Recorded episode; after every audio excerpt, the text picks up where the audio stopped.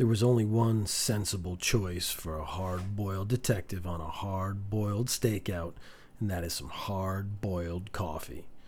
Not using hard water. As tough as that might sound, it just makes the coffee worse, and let's be honest for a moment, coffee is already pretty disgusting. It's an acquired taste, and I have a personal philosophy that acquired tastes are bad tastes. If you eat or drink something once and don't like it, it does not make sense to eat or drink it again until you like it. This would be the same, an equivalency in my mind, of getting punched in the face every day to the point where you actually enjoy or look forward to getting punched in the face.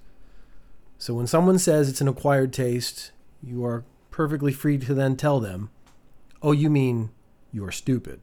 Montana El Diablo slowly walked down the quiet night street. A light rain started. Enough to be atmospheric, but not enough to obscure a clear shot with a movie camera.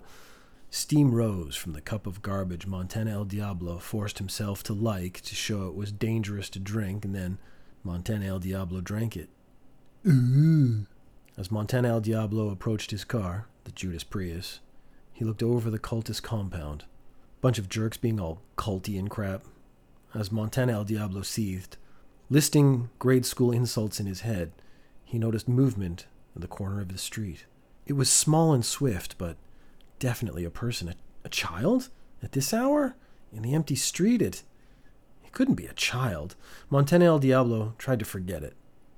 He was here to do a job, and that job was to stand in front of a building and then stare at it, in the unlikely eventuality that something might happen. I mean, yeah, they're an evil cult and all, but even evil cults slept for reasonable hours. Montana El Diablo found his eyes drifting back to the end of the street. There seemed to be something there, just just out of the corner of his eye. But when Montana El Diablo looked, he saw sparkle? That was sort of culty, right? Like, that could be something to look into, right? But clearly it wasn't, but it was also more interesting than watching a stupid building all night. So if you choose to investigate the thing, go to episode ninety-five. Fuck it, just drive your car through the front of the building, go to episode fifty-six.